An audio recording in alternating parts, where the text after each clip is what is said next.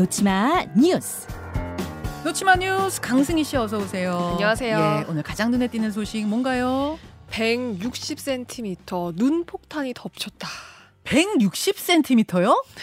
제 키가 165cm인데 거의 제 키 정도 되는 눈폭탄이 어디요? 여기 강원도입니다.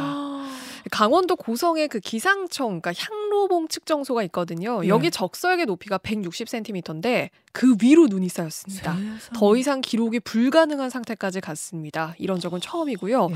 그리고 민가에도 1m 가까이 강원도에는 눈이 쌓여서 한 80대 할머니는 눈 속에 그 집이 갇히는 바람에 그 이틀 동안 집에 갇혀 있었어요. 아. 그래서 이웃이 통로를 겨우 만들어줘서 나올 수가 있었고 예, 예. 또 차가 눈에 완전히 덮여서 그 세워둔 와이퍼만 겨우 모습을 드러 낸 그런 모습도 있었고요. 아, 그리고 어제 새벽 그 서울 금천구에서는 좀 안타까운 사고가 있었는데 눈이 내린 언덕길을 올라가던 차가 뒤로 미끄러지기 시작을 한 겁니다. 네네. 운전자가 차에서 내려서 이 미끄러지는 그 내 차를 막으려고 하다가 주차된 그 차하고 사이에 끼이면서 사망하는 그런 사건이 있었습니다. 아, 저게 어제 그러잖아요. 또 영상이 온라인상에 올라오면서 많은 분들이 가슴 아파하셨고 네. 정말 저런 상황에서 주의해야 한다. 많은 분들이 그런 이야기 네. 나누는 예, 그 그렇- 사건이었어요. 맞습니다.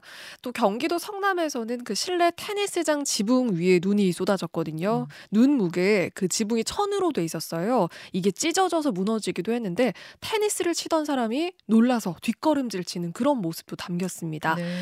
이런 가운데 훈훈한 미담도 있었는데 한 휠체어 이용자가 우체국에 등기를 보내러 가야 하는 그런 상황이었어요. 등기. 네. 음, 그런데 눈이 오는 날은 휠체어 이동이 어려운 거죠. 그렇죠. 그래서 사 례금과 함께 그 지역 중고거래 커뮤니티에 이 등기를 대신 붙여주실 분 계시냐 이렇게 요청을 한 겁니다. 네, 네. 그랬더니 한 이웃이 집 앞이 우체국이다 그러면서 선대 나선다는 분도 있었고요. 그리고 음. 심지어 사례금 없어도 된다 도와주겠다 이런 이웃들도 있어서 음. 굉장히 또 따뜻하고 훈훈한 그런 이야기까지 어제 전해졌습니다. 그러네요. 그러네요. 아, 다른 소식 하나 더 보죠. 토끼에 물려서 손가락이 잘린 아기. 아, 아니 토끼 입, 이, 입, 이, 이빨이 굉장히 좀 위험하다. 조심해야 네. 된다는 얘기가 얘기는 제가 들었었는데 실제로 잘린 악이 어디서 벌어진 일이에요? 이게 제주에서 벌어진 일인데요. 15개월 된 아기였습니다. 한 동물원을 찾았다가 그 동물원 토끼에게 손가락이 물린 건데요. 어. 당시 영상이 있거든요. 예. 그 토끼들이 노는 공간에 아기가 앉아 있고요. 그리고 아기 주변에 토끼들 여러 마리가 다가와서 놀고 있던 그런 모습이에요. 그렇게 예. 이렇게 얼마 지나지 않아서 이런 사고가 난 걸로 보이는데요. 지금 CCTV를 준비해 오셨네요. 그러니까 아기가 저 정도면은 제 느낌에는 돌 막 지난 정도. 네, 15개월. 15개월이구나. 딱 그렇죠. 15개월 아기인데 앉아서 이렇게 토끼 먹이 주는 거예요? 뭐예요? 그러니까 이게 그 사실은 여기가 그 오픈된 곳이어서 예. 토끼들하고 이렇게 놀 수 있게끔 그런데 많아요. 예, 네. 양들도 막 이렇게 풀어놓고 네. 하는 목장도 있고 토끼들도 이런 걸 뭐라 그러지? 체험학습. 네, 네. 예, 체험. 목장, 체험 농장 이런 곳인데 아기가 이제 토끼가 오니까 이쁘다고 쓰다듬어 주고 토끼도 뭐 공격적이진 않아요. 네. 몰려들어서 노는데 네, 제 수- 느낌엔 먹이를 주는구나 하고 앙 하고 물었는데 저 아기는 지금 너무 아기니까 네. 잘린 거군요. 그렇죠. 또 순간적으로 뭔가 이런 사고가 벌어진 것 같은데요.